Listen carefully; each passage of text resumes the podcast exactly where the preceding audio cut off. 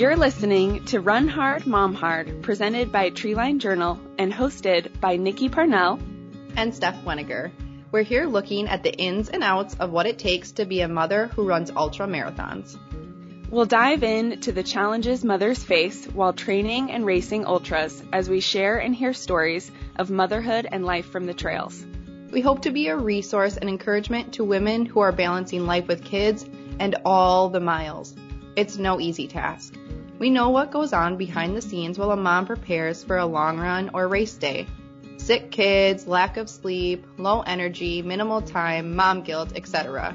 But women keep showing up again and again to run, take care of themselves, and show this sport new levels of strength and grit. We want to be here to celebrate and inspire each other to run hard, find our inner mom strength, and show our kids that so much is possible.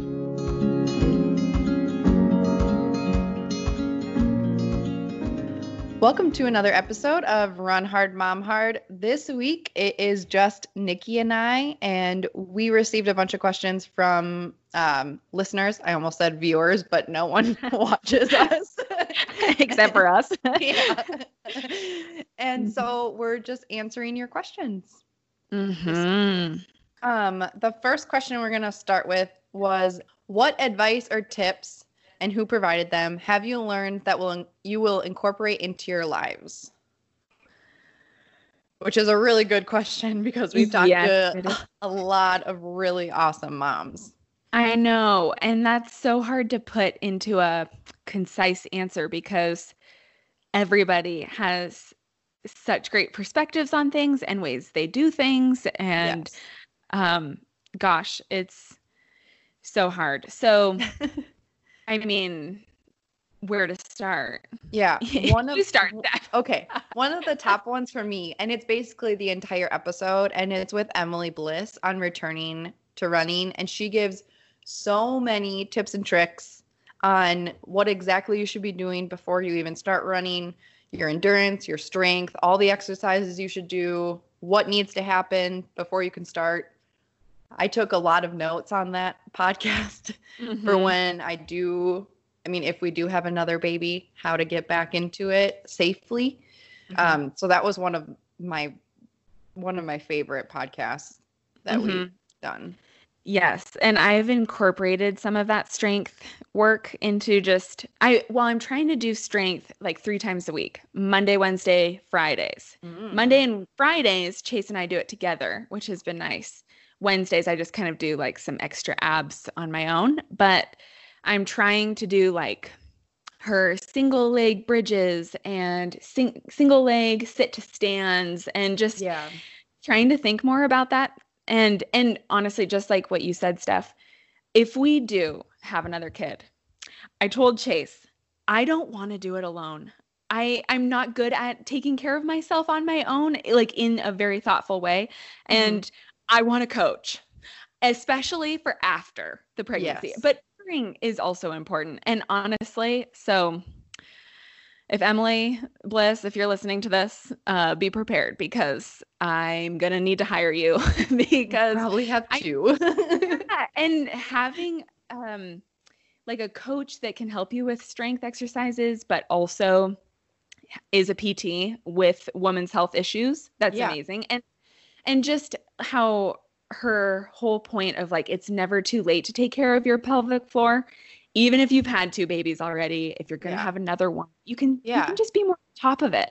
Yeah. You can always do it later. I mean, later in life, if you didn't know that you could do something 10 years ago, you can start working on it now and it can be better. Mm-hmm. It can. Life can be better. Yeah. That's like what we've learned from this podcast. Yes. Yeah. Yeah. Well, and one thing I've been thinking about lately from one of our guests is, well, it's kind of coming at a poor time. Not really, but kind of. I'll explain. So when we had Janessa Taylor on, it really stuck with me when she first started getting into ultras. She, it was really tough, and she wasn't running that much, and she just realized she needed to run more. And that is honestly really simple, but pretty profound. And honestly, it's something I only just like within the last 2 weeks, have had like weekly training plans. Like Chase and I sat down together and we made training plans for my 100k in Switzerland, which got canceled on Saturday. Yeah. But so it's like having weekly mileage goals has been really exciting and kind of thrilling for me. And I'm going to keep going with it, even though my race is canceled. It's like, I just finished a 45 mile week, and then this week's going to be a 50 mile week, and I'm going to keep building up to like in the 60s. And I just haven't done that honestly in years. Yeah. And so just the fact that if you want to feel better, run more, it's pretty, honestly, I'm like, wow, that's shocking. Yeah. And it shouldn't be. But it shouldn't be. Yeah. But yeah, I've been really consistent, probably more consistent during this quarantine than I have been in a long, long time with my running. It also helps that I have a double stroller, so I can do it while the girls are awake instead of just when they're sleeping. And then early mornings and late nights, I'm tired. So yes. Oh yeah, that's not ideal. We could do it during the day and get outside and get out of the house together. Yes. Yeah. And they love love being in the stroller. Totally. Yeah. Yep. And well, and that reminds me of what Emmy was saying in our Emmy episode is, I loved how her perspective is like, she's doing what she loves with someone she loves. Yeah. You know, even though pushing the stroller can be hard, it's still really good time. It's so good. Yeah. It's such good bonding time for your kids. Oh yeah. Yeah. They're like looking around. I mean, the other day we're running through a park here in Bend, and we stop in this one particular spot that's kind of like a dark forest. And it definitely feels like somewhere trolls would live, like Norway, like from Frozen, like those kind of little rock trolls. And so, of course, like I kind of told Dash that we could stop and look for trolls in the forest. And then he thinks that anytime he sees like a fallen log, like a fallen tree, you know, with all the roots sticking up and everything, he always calls those his spaceships that fell and like crashed in the woods. And so he's always asking me, can I go explore that spaceship? And so we spent so much time just in the middle of that run. And so it's just good, you know. Yeah. It's not always like the best run, but it's the time.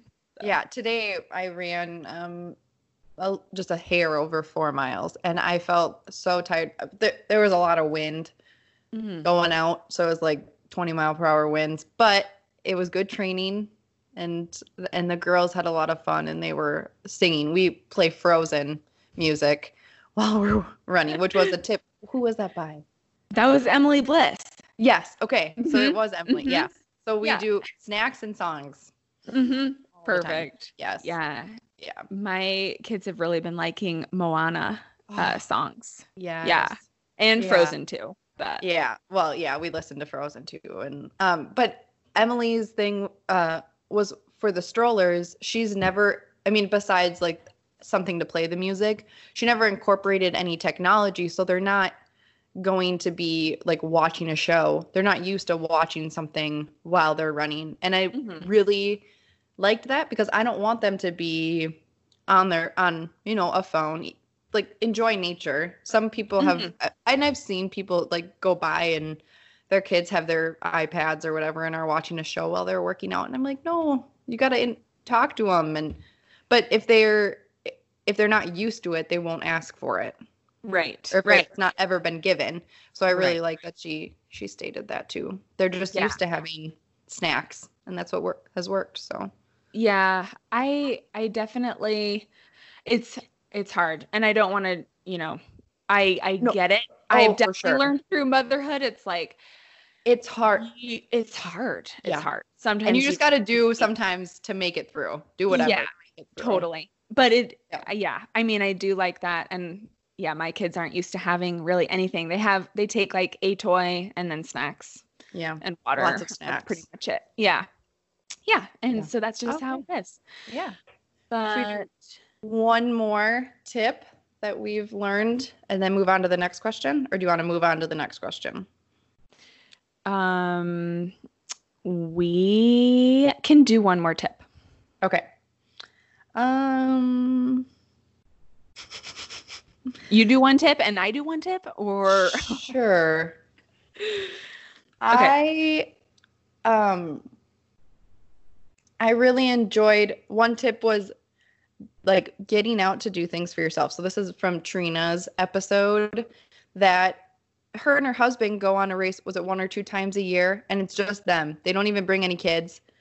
Mm-hmm. I love that they take the time to get away together. I mean, yes, they're racing, but because Aaron doesn't run, but just getting away for a little bit, even with 9 kids, and they're homeschooled, mm-hmm. getting away. Mm-hmm. Sometimes you just need to get away from your kids to love them. I love them so much, but oh gosh. Yeah. Well, it's like being a mother and having kids is the most amazing thing. Oh yeah. But parenting is very difficult. And you just can't be perfect all the time. And so you just need to refill. Yeah. I get that. Yeah. Mm-hmm. One thing I've been inspired, and I haven't actually fully completed this yet, but I've been inspired from Audrey's episode mm-hmm. to be taking vitamins.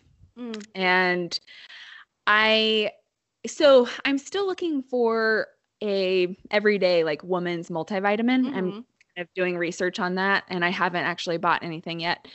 But I've been taking, just because we've had it in the house, I've been taking B12, iron, and omega-3s, like salmon oil. Yep. And I don't know if this is actually related. There's a lot of factors. So I do feel like because we talked about how the omega-3s help with mom brain. Yes. And or at least they just help your brain functioning. You know, I'm not trying to prescribe anything to anyone, but I do think that I'm in this phase of like really loving to learn and like grow and, you know, self-development, all of this stuff. It's a season for that for me. Mm-hmm. And yes. That could be because of Treeline Journal, and like that's a creative outlet. It could be because of this podcast and just getting the chance to like talk to inspiring people mm-hmm. on a regular basis that inspires me for my life. Or it could be the omega-3s. I don't know, but I feel like my brain is pretty clear and I've been feeling really good. So good. I'm going to have to try. I've been kind of researching it, and I just haven't pulled the trigger yet. Yeah. On getting things. Well, it's hard to do. It's hard to do, especially. Well, and there's so many options. Totally. There's so many options. You don't really know what to trust. Like, because I'm not like Audrey or a nutritionist. Like, I don't have that mindset in me. Yeah. It's like to really know, like, if this is good, if this is derived from the right materials, if, you know, if it's all, I don't know, safe, it's and clean to know. And yes. Yeah. And there's different prices, and it's hard to go for the really expensive things, but that's probably the best, but I don't know. So I know. I'm still growing in that area. Yes. But we'll share. Maybe if we find something in the future, we'll share that. Yes, we will. Yep. We can go to the next question. As I'm drinking coffee right now, how much coffee is too much? Does the limit exist? I would say no, the limit does not exist, because this is my 4th cup of coffee for the day. But mm-hmm. Yes, no, we are the wrong people to ask, I think, on this subject. And I mean, there's probably a limit. You probably shouldn't have too much caffeine. Yeah. But honestly, when your kids are little, drink the dang coffee. I know. Drink it. I know. Yeah. And it's like literally, so Chase and I wake up early every day, and like usually 5 or 5:30, depending on what we have to get done before the kids wake up. Yep. And we sit and we have coffee and read or work. And then we like take turns running, and then we make more coffee.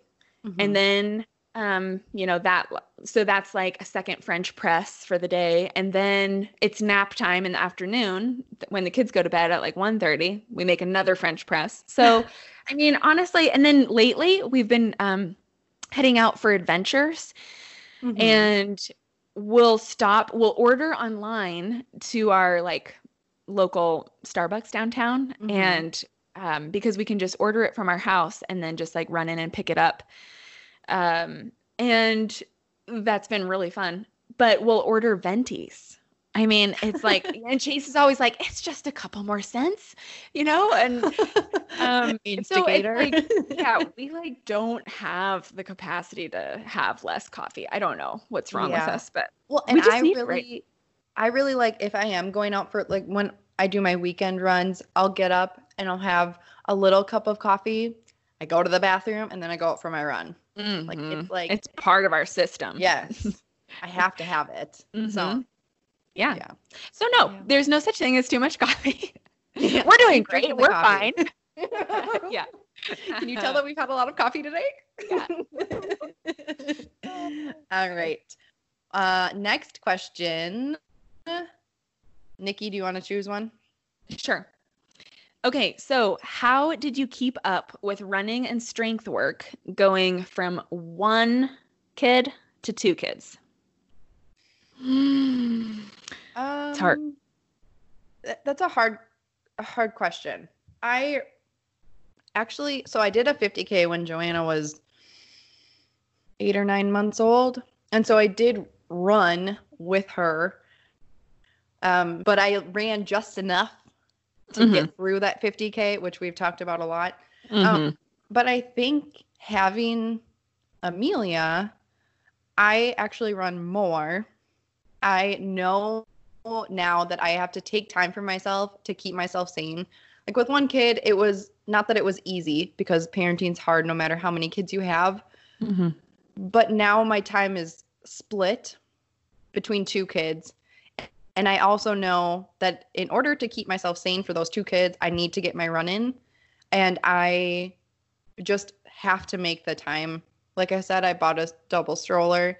That's been really helpful. And they like Joanna will share food with Amelia or snacks. And I like that they can like talk to each other. Mm-hmm. Even though Amelia doesn't really talk, but they can like, mm-hmm. you know, together versus having just one kid and they're just sitting in there by themselves in a stroller. So mm-hmm. for me, it's been easier to keep up with my running because they entertain each other in a stroller together. Mm-hmm. And I've tried to put more of the focus on myself. I'm one that I don't really ask for help very much. Mm-hmm. And so I've been asking for help now with two kids more, give myself more time. Yeah. Yeah. Oh yeah. That's important.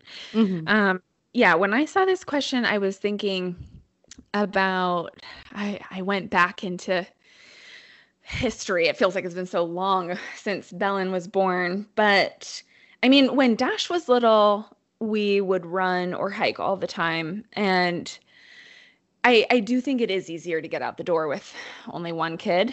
And you just, they're your buddy and you take them everywhere. And I did a lot of long runs with Dash and we were outside all the time. But then like going back to two kids or like, you know, going forward with like a baby and a toddler, I just was thinking about how you have to find your rhythm for the day.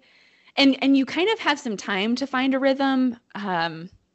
It's pretty rhythmless, I think, in like the really immediate newborn for sure. stage. Like, mm-hmm. I mean, they're pretty much sleeping all the time, but you're just kind of, I mean, you're nursing, you're balancing everything, and it's just mm-hmm. kind of crazy. And so you're recovering during that time. And then you can kind of note the rhythms of the day. And I just remember we did a lot of running, while like Belen would take her morning nap and we in the stroller, she would pretty much always take a morning nap on the go because I'm busy with Dash and we've got to get out and he's really awake and really loud. And she would just kind of sleep while we were going. And so at first with the double stroller, I would have the car seat in the attachment, like on the bob, you like put the car seat in, which is heavy. But that's okay. It allows you to do it earlier than I think they need to be like 5 months. Yeah. They need to have neck control to like put them in without, like with the chariot, we did like an infant sling when Dash was little, but anyway, so let's just say I'm rambling at this point, but, so I would take advantage of kind of that morning nap time. And then when Belen would get a little older and, you know, maybe around 5 or 6 months, and then she'd like have a morning nap and I'd try and get her down for that. We'd run, you know, before that or after that, or, you know, it's kind of just a balance of like when to fit it in, and it has to work for your family, but that's pretty much what we did. Yeah. One of the pieces of advice that I got was, so I was really nervous about Joanna feeling like she was left behind, because I was, you know, you're constantly taking care of this newborn baby who needs you physically. And they said, the baby will just tag along with you. Like when you have your baby, it's just going to tag along. Like they are perfectly fine doing whatever. And so that was a big thing that we did to try to, we did focus a little bit more on Joanna when Amelia was born, but just having that newborn baby just tag along, because they don't really care what's happening as long as they're fed when they're hungry and changed when they're dirty. So it's true. And yeah, I mean, Belen would sleep pretty good in the stroller, and then sometimes we'd stop like for part of our run, I'd stop with Dash and we'd get out and like play a little bit, and she'd still just be like right there next to us sleeping in the stroller. It's not like I abandoned her, but you know, it was just like we could have some bonding time, which was kind of fun with me and Dash. So yeah. And then I think for the strength work, I mean, I just would do it during nap time, because it's easier to do that when a toddler is not crawling on you. Yeah, I know. Yeah.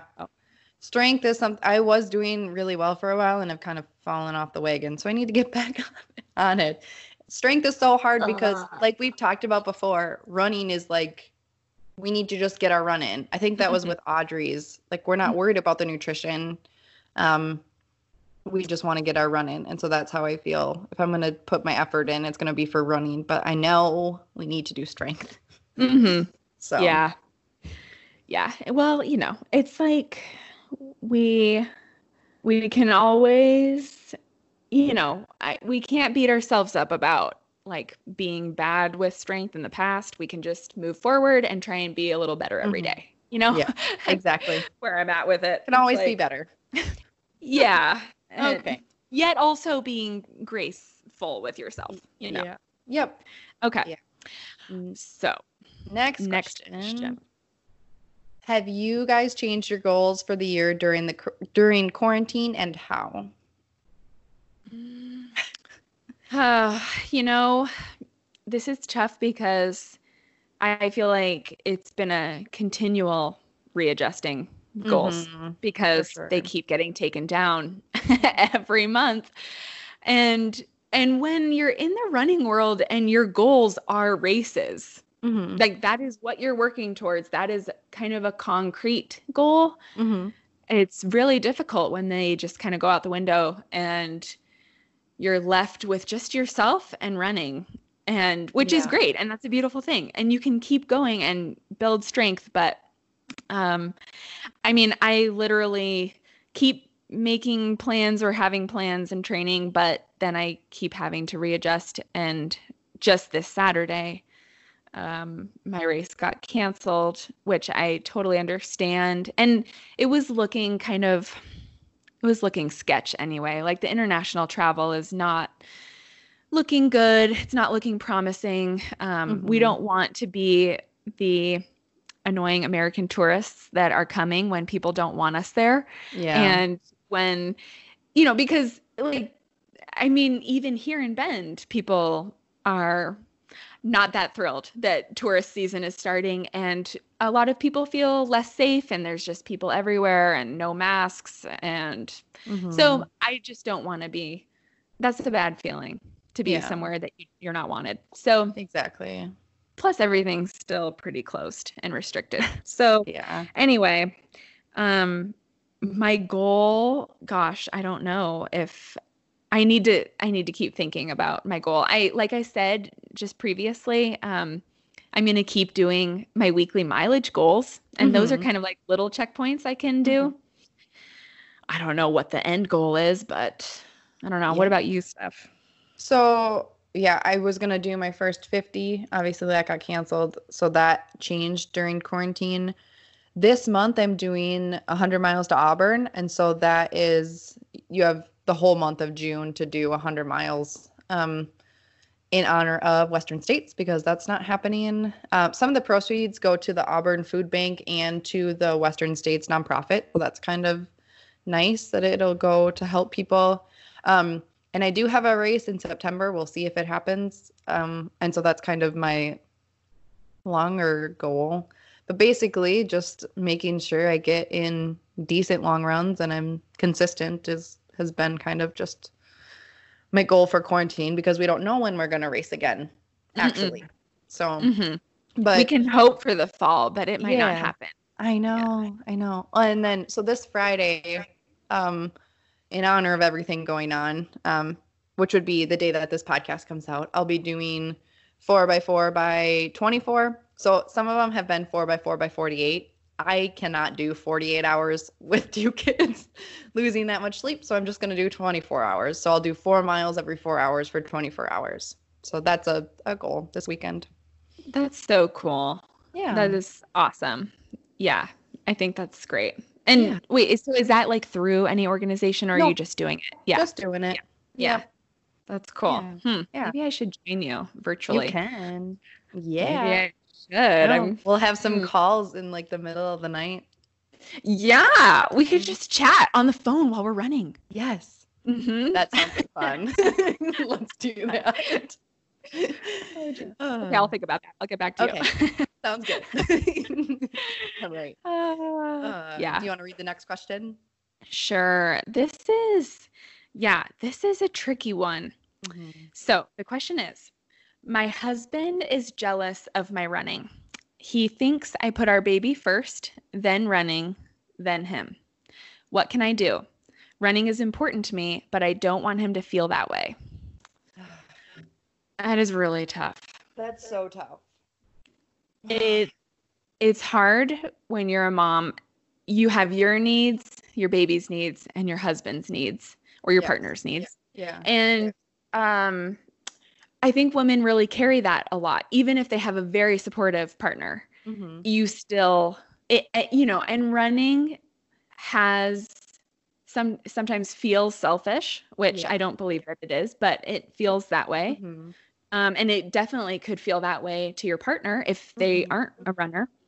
And so one of the things I was thinking, the first thing that came to mind was back from our episode with Andrea on mental health and kind of the importance of communicating your needs to your spouse and maybe like, really take the time to share why running is so important to you.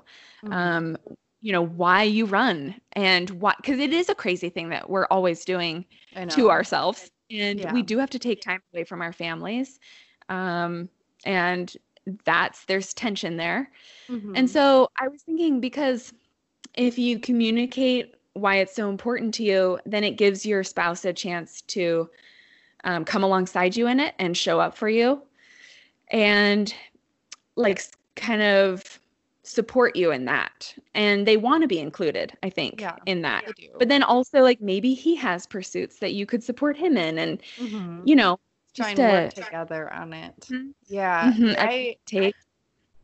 I was sad. I wouldn't want anyone to feel like their husband or partner doesn't. And maybe he does support you, but he's just sad because you're taking more time away from the family. I think what Nikki said with communicating why it's important to you, I think I've had to do that a lot with Aaron because he doesn't run. But I think, and I don't know how long you've been running for, I'm assuming a little bit now. But I did have to tell Aaron kind of, we did communicate on how it was important to me, and that, I mean, he can tell that when I get back from a run, I'm a lot happier and I'm a lot more patient, and I have more bandwidth in my brain to focus on our family and to do things that need to get done around the house and all that kind of stuff. So maybe just talking to him about that and see how your moods are before and after your runs. And I just think, communication is key. Mm-hmm. Mm-hmm. But, and make time for him too. So if it's not running, I know it's hard to, like, with quarantine going on, or if there's restaurants are opening up back here, but I don't know where you're from. But even if you go, like, have someone watch the baby and go out and get some food and just sit in your car, even if you can't eat in a restaurant, but just sit and talk, spend some time, just you two. Aaron and I think twice a week, we will grab a drink and sit on our porch or our patio outside after the kids go to bed. We don't watch TV. We don't work on stuff around the house because there's tons of projects we could do, but we just sit and we talk and we kind of let out some steam and that kind of stuff. And it's just nice reconnecting because he doesn't run. And so we don't get that time to just sit and talk. But I love that. That's really good. Yeah. I mean, it is hard because there's so much, and there's so much you could always be doing. And everybody needs your time and your attention, and that, like, weighs on you. But I know. Yeah. I mean, if you have your priorities straight and you can say no to the things that don't matter, like you said, Steph, say no to the projects. They can wait. Yeah. Say no to the cleaning or whatever. Yeah. And just, and say no to distractions, TV. Yeah. I mean, that's a great point because we are so distracted in our world. And gosh, especially right now, it's like, I know. I mean, it's just hard. It's hard. So. Yep. Yeah. That's great.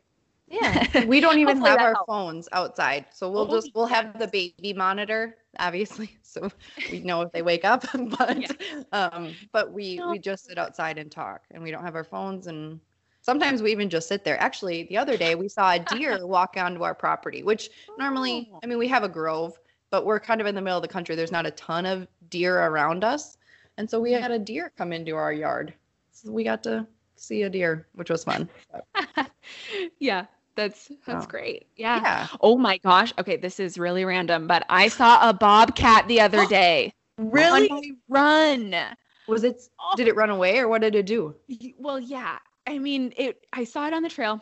It ran in front of me, and then it kind of dove into some bushes, and then we locked eyes for a good minute. My gosh. And it was in the bushes, and I'm like looking around me. There's people around me. This is a normal trail. Like, this is, I was. You weren't, like, shocked. By yourself. No. And but nobody else saw it. And I just keep looking around, and I'm like, nobody. Oh, what is happening? It's so cool. At least it wasn't a cougar. I know. Oh my gosh. Yeah. So anyway. Okay. All right. Cool. Okay. So. Next question is for Nikki, because I don't know this, but it says favorite long run trails around Bend. Okay. Yes, I will address this. I won't take too much time because not everybody listening is from Bend, so it won't make a lot of sense to you if you're not from here. But I'll list some of my faves. For starters, Black Butte. So pretty. I was just up there on Saturday doing a long training run, and it's amazing. You can park at the bottom and go all the way to the top, which is only 5 miles. I mean, I say only. It's a a great climb, and then you can do like a double Black Butte, and you can get 20 miles for the day, which is burly. And I'm always so sore after I come off Black Butte, but it's gorgeous. You can park farther up and hike to the top, and that's 2 miles. So you could just have a 4 mile day, which is great. And if you're hiking with kids, you could do that fairly easily. Chase was hiking with the kids while I was doing my double Black Butte, and they didn't actually make it all the way to the top. But did you see him? Yeah. Oh, I got to run past him. Yeah. Mm-hmm. It was really fun. They're a great little support crew. And then they met me back at the bottom. And yeah. So that's one. Horse Butte, 10-mile loop out east of town. Great. The DRT, Deschutes River Trail. You can run all the way from Bend. I'll run from my house to Sun River and back, which is great and beautiful. Smith Rock, there's tons of trails out there. There's great hill options if you're training for that. Burma Road is great. Misery Ridge Loop is like only 4 miles, but it's really steep. Beautiful. Gray Butte, awesome for another climb. I guess I have climbs in my mind because I was training for a really hilly 100K. Mountainous. Which I'm going to keep going. So, yeah. And then Green Lakes Trail in the summer when there's less snow is great. No Name Lake from Todd Lake is awesome. South Sister, Mackenzie River Trail. Gosh, I could go on and on. I think I'll just stop there. Okay. But I'm jealous. Very jealous. I have. If anybody wants to know more about specifics of trails, shoot us a message on runhardmomhard@gmail.com, and I will give you lots more detail than you could want. That was great. Thank you. Mm-hmm. All right. Next question. You're welcome. I know. It just makes me want to come out there even more. I know. You should. One day I'll be one of those tourists that nobody wants there. I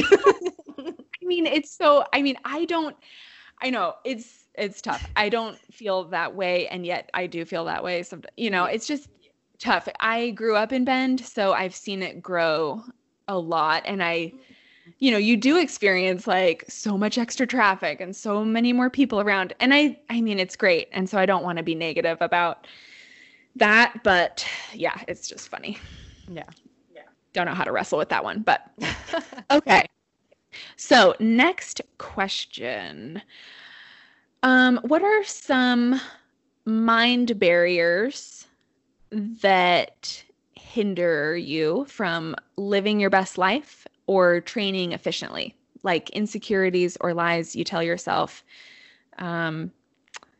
that you have to overcome, like mental battles you have to overcome? So when I first thought of this, the first one I thought of was running alone. I know that you talked, I think that was with Janessa Taylor. We talked about running alone, and it doesn't stop her from doing the things that she wants. But I do fear running alone. I don't fear it as much out in the country by myself, but like when I'm in town and I see other people on the trail, it kind of makes me nervous. Men kind of make me nervous. Running at night makes me nervous. I had Aaron bike with me for my night runs. Cause it makes me nervous with wildlife and with people and that kind of stuff. But then the second thought that I had was, since having 2 kids, I don't feel nearly as fit as before I had kids. Like, I don't even look as fit. Even though I am running more, I'm doing a lot more runs, I don't look like I did. And that's really hard for me to overcome. And I know that's very like, what's the word? I was going to say selfish. That's not the word. Vain. Like, I don't want to be someone that, like, I have to look fit. I mean, yes, I do like it, but it shouldn't get in my mind, but it does. Mm-hmm. And that's really hard to overcome. Oh, yeah. Me too. And it's just tough. I mean, I've shared a little, like, my body's just not the same as it was, and it just takes like a lot more work, and I don't even want to be worried about that, because I mean, being healthy is most important. But I mean, that is so true. And yeah, just like my lack of self-confidence. Yeah. I sometimes am jealous of people that have like all of this confidence. I wish I had some more self-confidence in myself. But yeah, it's been a struggle, I think, for a long time, but now it's worse that I've had kids, and it's like you said, it's harder to get in shape or to look like I did before. So. Mm-hmm. Mm-hmm. Oh gosh. Yeah. I feel that too. And I mean, I guess like we need to, that's like part of what we need to invest in ourselves is, you know, finding that. And I mean, running helps so much with finding that inner strength and like knowing that you're strong and you're okay, you know, and you're loved and beautiful. Like it gives you those feelings and like reassurance, but it is tough. It is tough in the day to day. And, but we do have to work on like self-approval and, being kind to ourselves and maybe, you know, reading things or learning things that help us kind of overcome those lies that we tell ourselves. Yeah. And I was listening to a podcast and it was about self-love and loving your body after kids and all that kind of stuff. And the girl that was interviewed said that she will physically touch like her belly or her breast and be like, I love you. You're beautiful. Like all these different parts. She's like, it sounds really far out, but she said it has helped so much. And so I've started to do that. I need to do it more regularly, but when I'm feeling down, it's like something I'm like, I love you. She's like, I touch my shoulders, I touch my thigh, like all these different parts that she doesn't love about herself. And she's like, I love you. You're worth it. Like, and thank worthy you. Of love.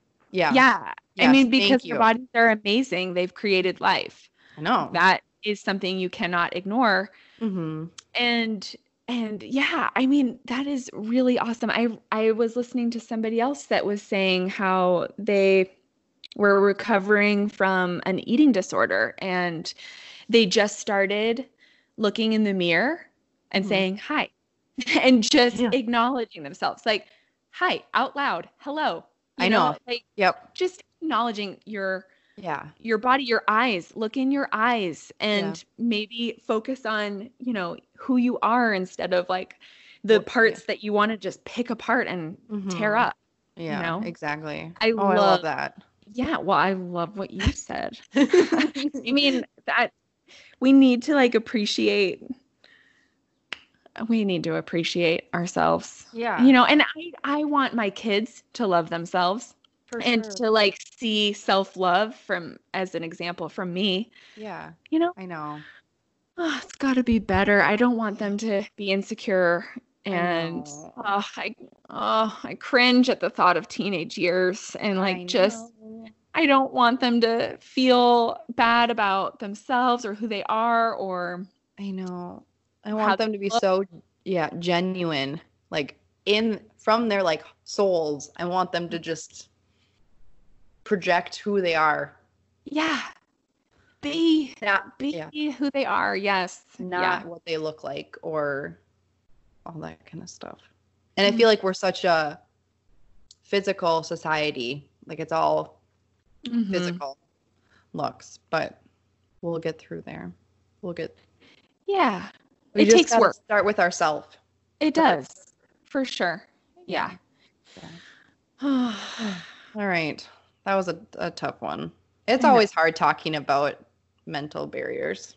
Because we sure give ourselves enough of them. And guilt is another thing as moms. Sorry, I'm adding one more thing. I feel guilty constantly about all these different things. So I'm working on that too. Yeah. Yeah. What do you do with guilt? What do you do with it? How do you freaking get around it? I don't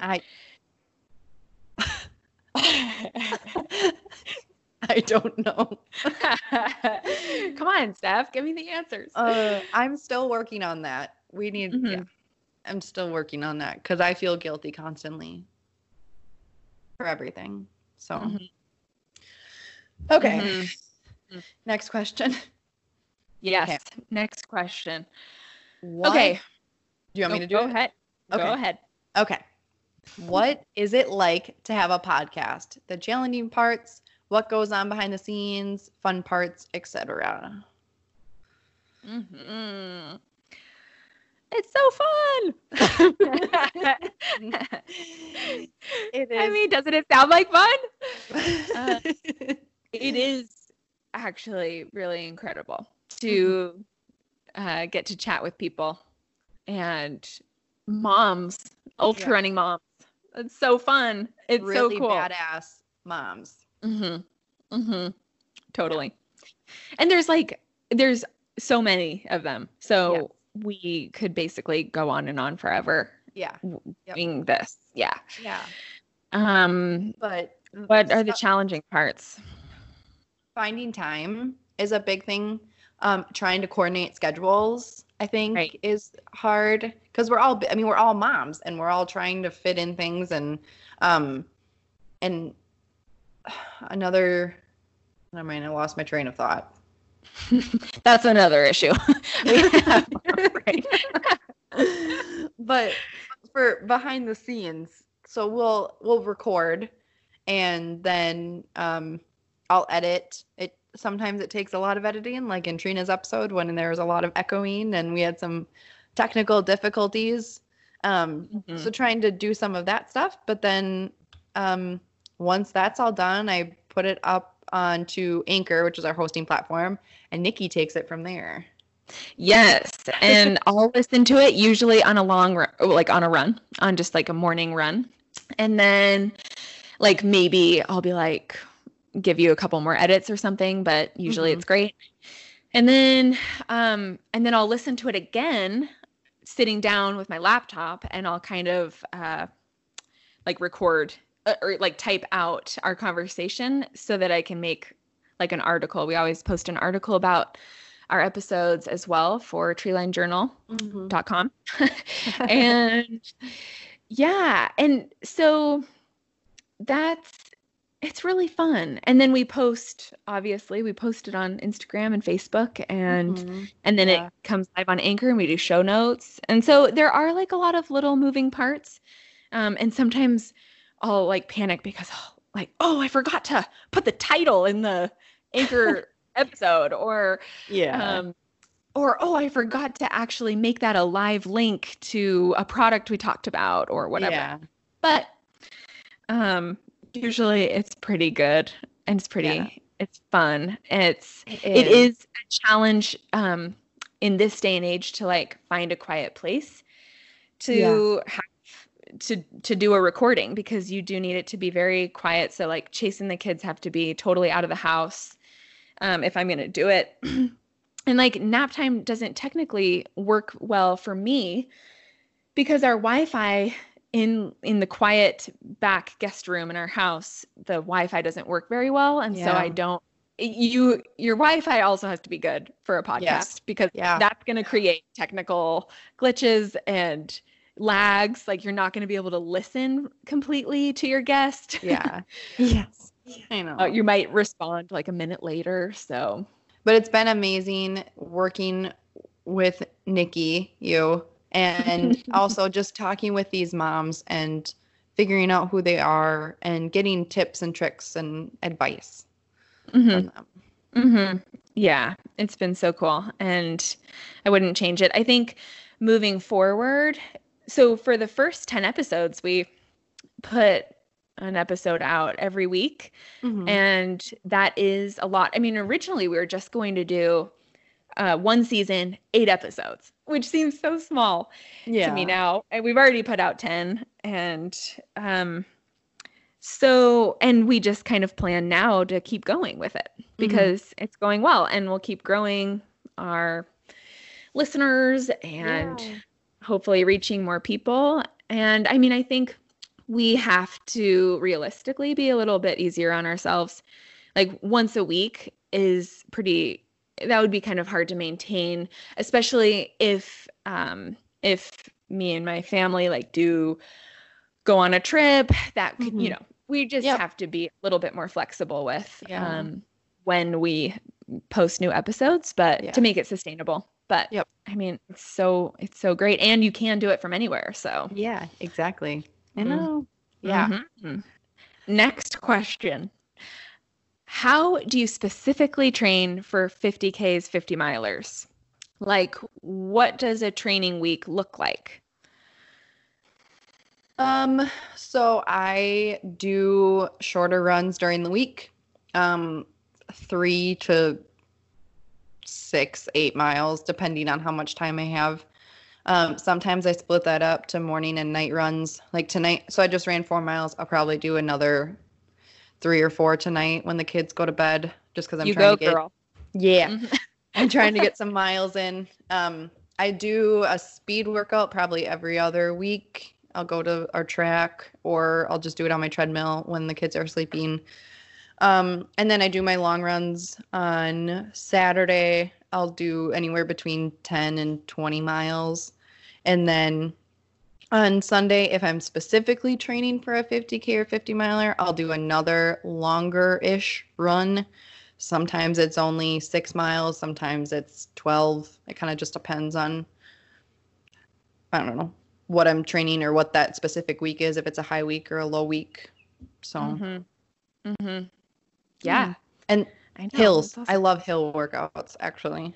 I do too. And so, but you can find hills near you, Steph? Well, they're small hills. Yeah. So I do a lot of repeats up and down, but yeah, on a gravel road.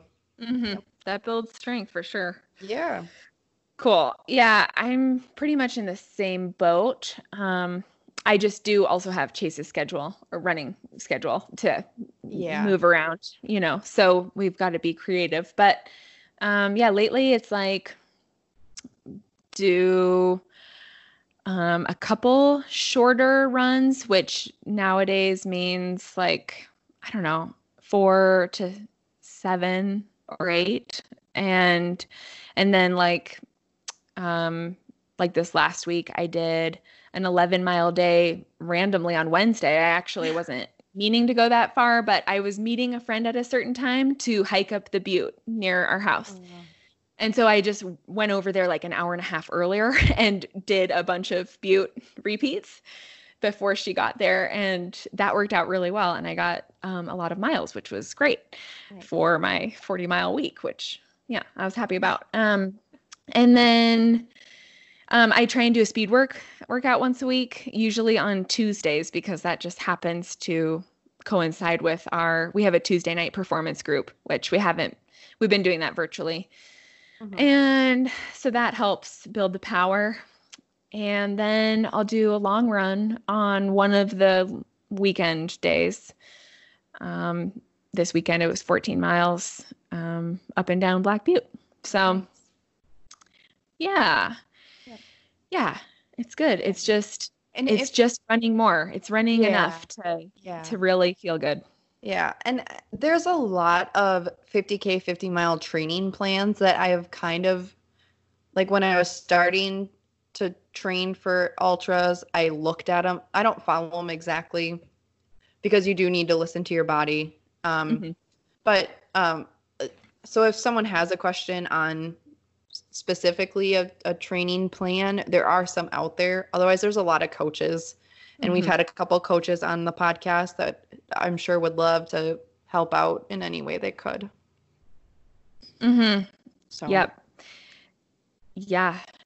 Emily Carlson, Emily Bliss, just to name a few. Yeah. Yeah. Awesome. Okay. So, one last question for you, Steph. Chase wants to know about your farm. So can you describe where you live? Because, well, and so I'm saying this because we've always kind of dreamed about having a little hobby farm and kind of the simple life and having property and taking care of it and connecting to your little earth and and just like being more self-sustainable, like growing food in the garden and everything. But also we do, my family's from Wisconsin. We know kind of what it's like the North Woods and, I don't know, we just kind of do have a soft spot in our heart with your kind of area. And so just tell us about it. So we have a little 5-acre property. And we have a big barn. We have like an open face shed. We have an old granary, and then we have our house. Well, actually, we have another little shed, but nothing's kept in it. And it's great. So we do a lot of work on the property. It takes like an hour and a half to mow, and we have to mow twice a week because the grass just grows so much. We have three apple trees, and so we're spraying the apples and hanging up stuff for pests. And my husband, so Aaron, does a lot of work on the property. We do have calves every once in a while. We haven't had them through the winter because we put them in our open face shed with little pens, and we wean them for a local dairy farmer. We get like 10 or 12 calves at a time, mm-hmm. which is fun. It doesn't take long. It's not a ton of work. I mean, it takes maybe, I don't know, 10 minutes to feed them twice a day. But then we have to bed them and clean out the pens and that kind of stuff. So that takes a while. But I went to school for dairy production. And so I love calves. Mm-hmm. Aaron wants to get some hogs on the farm. Our barn was kind of set up for hogs. There's even like a cement slat outside. So we might get hogs at some point. Aaron does not like chickens, even though I've been like begging him to have chickens on the farm. Mm-hmm. But we have a huge garden. I want to say it's like 40 feet or something. We actually took the planter. So Aaron's family farms. They have 1,200 acres or something like that. So we help. Wow. Yeah. Well, between all the brothers. So we help plant and harvest and that kind of stuff. And the girls get to go out and ride in the tractor, and they really enjoy that. So sometimes we go and pick weeds, or we pick rocks, and they just like being outside. So we actually ran the planter through our garden this year, which was the first time. Normally we plant it by hand, but it was kind of fun doing that. And it's been, I don't know, I'm very, very blessed to be out in the country. We like not having neighbors around. Our closest neighbor is probably, I don't know, a mile away, three-quarters of a mile away. We really enjoy the wildlife. We have a bunch of bird feeders out. We love that we can have calves on the farm, and hearing a moo is so just, I don't know. It's very simple, and it's very slow. And I mean, it takes 20 minutes to get into town, 30 minutes to get into town to go get groceries, but I don't know. We love it. We love it out here. Open, clean air. We were able to like run around our property when we want to during quarantine. We got a swing set. So it's like we've been able to just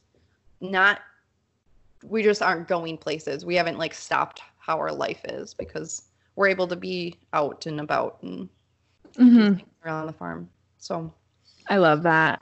It sounds so peaceful. It is very peaceful. Yeah. But it's very windy because it's flat. So we have a lot of wind. Okay. Yeah, it's okay. Yeah. It keeps the bugs away. So I don't know if I ever told you this stuff. Part of our honeymoon. So before we did the Camino to Santiago, we stayed at an organic dairy farm in France for 3 weeks. I don't know if I ever told you that. And like Chase got to feed a bottle to like a baby cow, and we would kind of like herd the cows into the barn, and we learned how to milk them, and we would plant in the garden, and it was so fun because we'd like wake up, we slept in the barn, and there were other like international travelers there too, which was so cool. So like we really, there was somebody from Canada, there were a couple people from Wales, there were some people from Latvia. And it was just like a really special time, and we all bonded, and it was so cool. And there was a pond, and it was just gorgeous. It was Normandy, France, and beautiful, like rolling hills. And you'd wake up and you'd have your coffee, and there'd be like mist, like rolling in, and just like being with the cows was so cool. You just put on your muck boots and go get started on your chores for the day. And I know that's a weird, not a very traditional thing to do on your honeymoon, but it was really, really enjoyable. I would enjoy that. So Aaron's uncle actually, so he lives on the home farm. Aaron's dad he's one of 10. And so their home farm is, I don't know, 7 miles away from us or something. The youngest brother has it, and he had been milking cows since they had cows before my father-in-law was born. So they've been milking there forever. And it was just a little 50-stall barn. And he just got rid of his cows last year because he couldn't, I mean, the money is just not very good, especially when you have such a small operation. But he won a couple of awards for, like, the cleanest cows. Like, he had the least amount of cells. I think they're somatic cells in his milk, which is really, I mean, that's, all cows have some, but they had one of the lowest. So he won an award for that. And we went over there and helped milk all the time if he was gone. Joanna got to help milk, I think, when she was cute, like a week old. Like, she just came out to the barn and was just sitting there because I'm like, well, I mean, now when she was older, we went out there and she helped milk and wash the udders and stuff. But you got to be careful because they're so big. Yeah. Yes. Yeah. Yeah. But they're pretty gentle, but they're big. Yeah, most of them are gentle. There was one that was kind of not very good. It kicked Aaron's friend, but that's okay. So he's fine. So he's from a dairy farm. He has, I think, 300 cows. His family does. And so he milks all the time, too. So we go over there, and most of our friends live in the country, and we're always around animals. And it's good for the girls, too, to see where their food comes from, because a lot of people don't. And we get to help grow it and help, feed it. And it's been really fun. That is so cool. A good way for kids to grow up. Totally. Yeah. Mm-hmm. And do you think, I don't know, are they going to do like 4-H or like, did you ever do that? Or I don't know. No, and I didn't grow up on a farm. So I grew up in Mankato, which is like a 60,000 person city town. Aaron did, and he wasn't in 4-H, but I told him that I want our kids to be in 4-H. Mm-hmm. So I think it would be fun, and I think they would just love it, taking care of animals and taking pride in something. And so we have, like I said, a big garden, and it's mostly sweet corn. We have a couple other things in there, but they get to help shuck the corn in the fall, and then we cut it and we cook it and we freeze it. And so then we have corn all year long, and it's like the best sweet corn. You'll never be able to get it at the store. And so they get to help do that. And I just love that they get to see all the process and all the work. I mean, they help weed the garden, and I love everything. That. So, yeah. So cool. We love it out here. Yeah. That's so cool. Yeah. Good. Yeah, good. So you're going to have to get one. I know. Land. It is such a cool way of life. Yeah. I wish we had more land, actually, because 5 acres to someone who lives in a city is a lot. But 5 acres really isn't all that much. And most of our property is grove, which is just a bunch of trees. And we do have like a half an acre pasture. So we have a one of our neighbors, he gets hay from like the ditches and sells it. And so he does our pasture out front, but which is nice because we use that for the calves when we have them. But yeah. Yeah. Well, to get one. I know. Well, it's hard because we also really love to travel. I know. That's kind of hard if you have a farm, especially if you have animals. Like, yeah, kind of locked in. And so it's kind of just always been our quarrel, or like our, I don't know, it's like, yeah.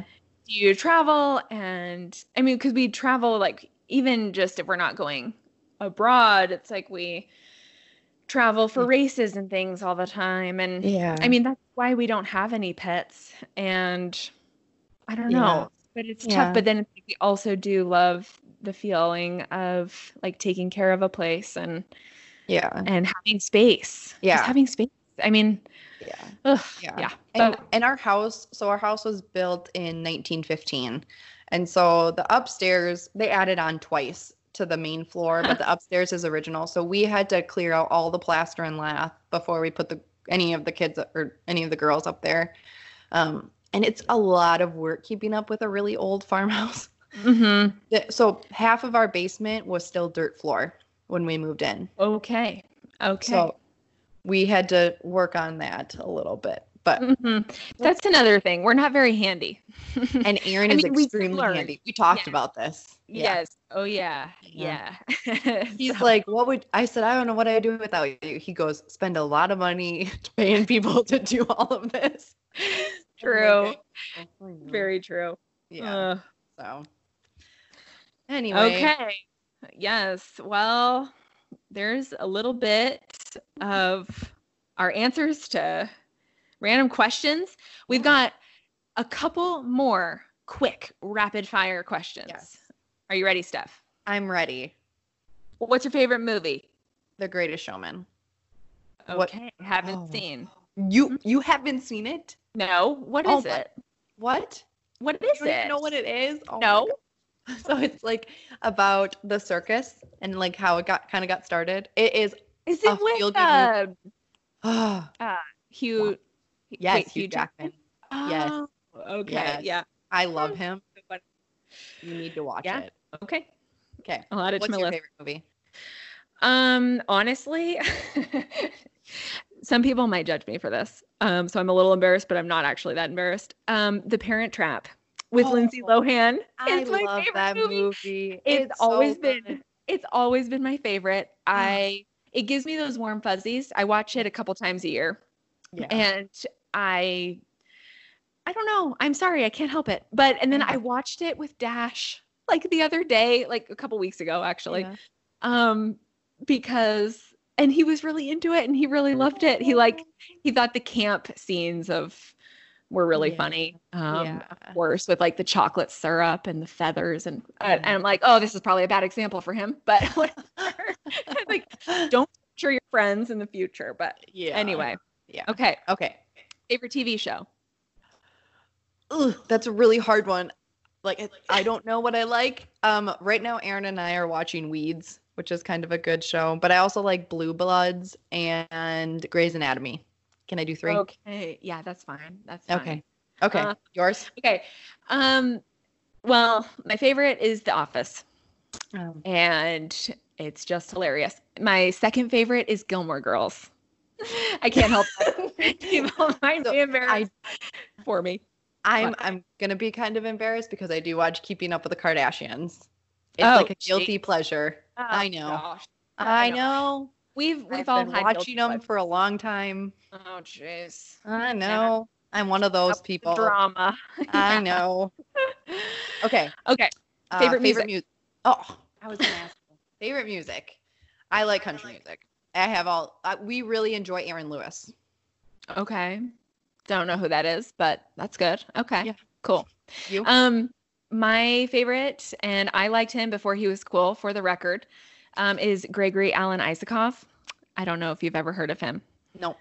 Okay. He's mellow, like, I don't know. I don't even know what you'd call it. Americana? I don't know. But, he's great. Songs. Yeah. And I love it. Okay. Favorite food? Anything with chocolate. Brownies. Cookies. Chocolate coffee. Yeah. Totally. Well, pastries probably is the most. I also like pizza, but I'll say pastries. Yes. Okay.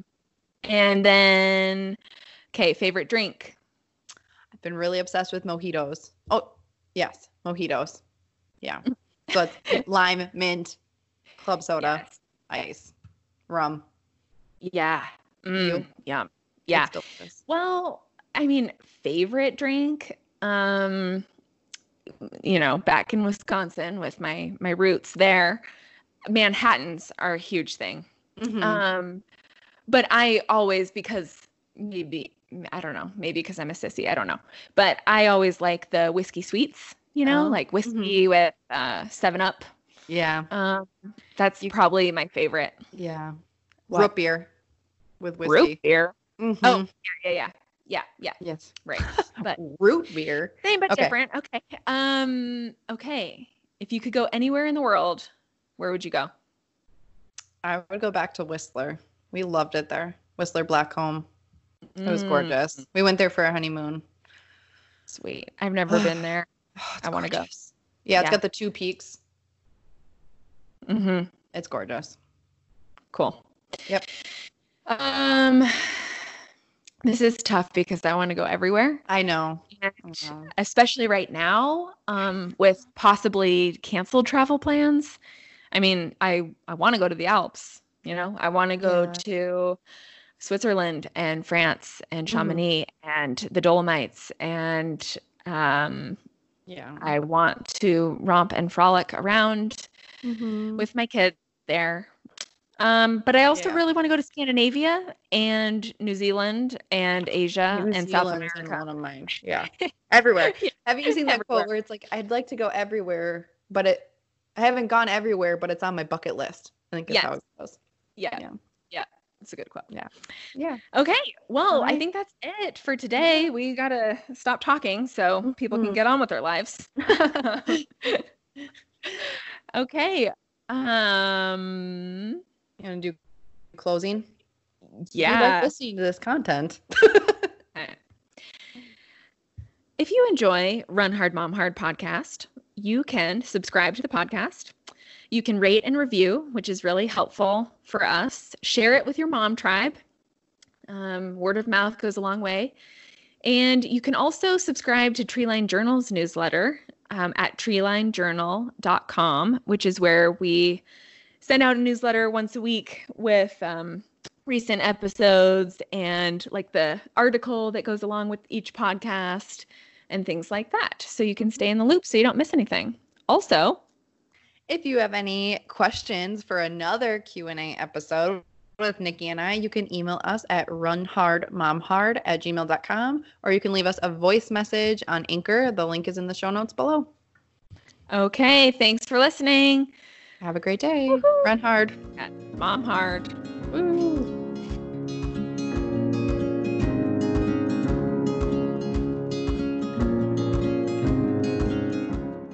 Next question. Nikki's just looking at me like, are you going to transition this or should I? I just kind of thought you were. What it is. Blah, blah. That was a lame woo.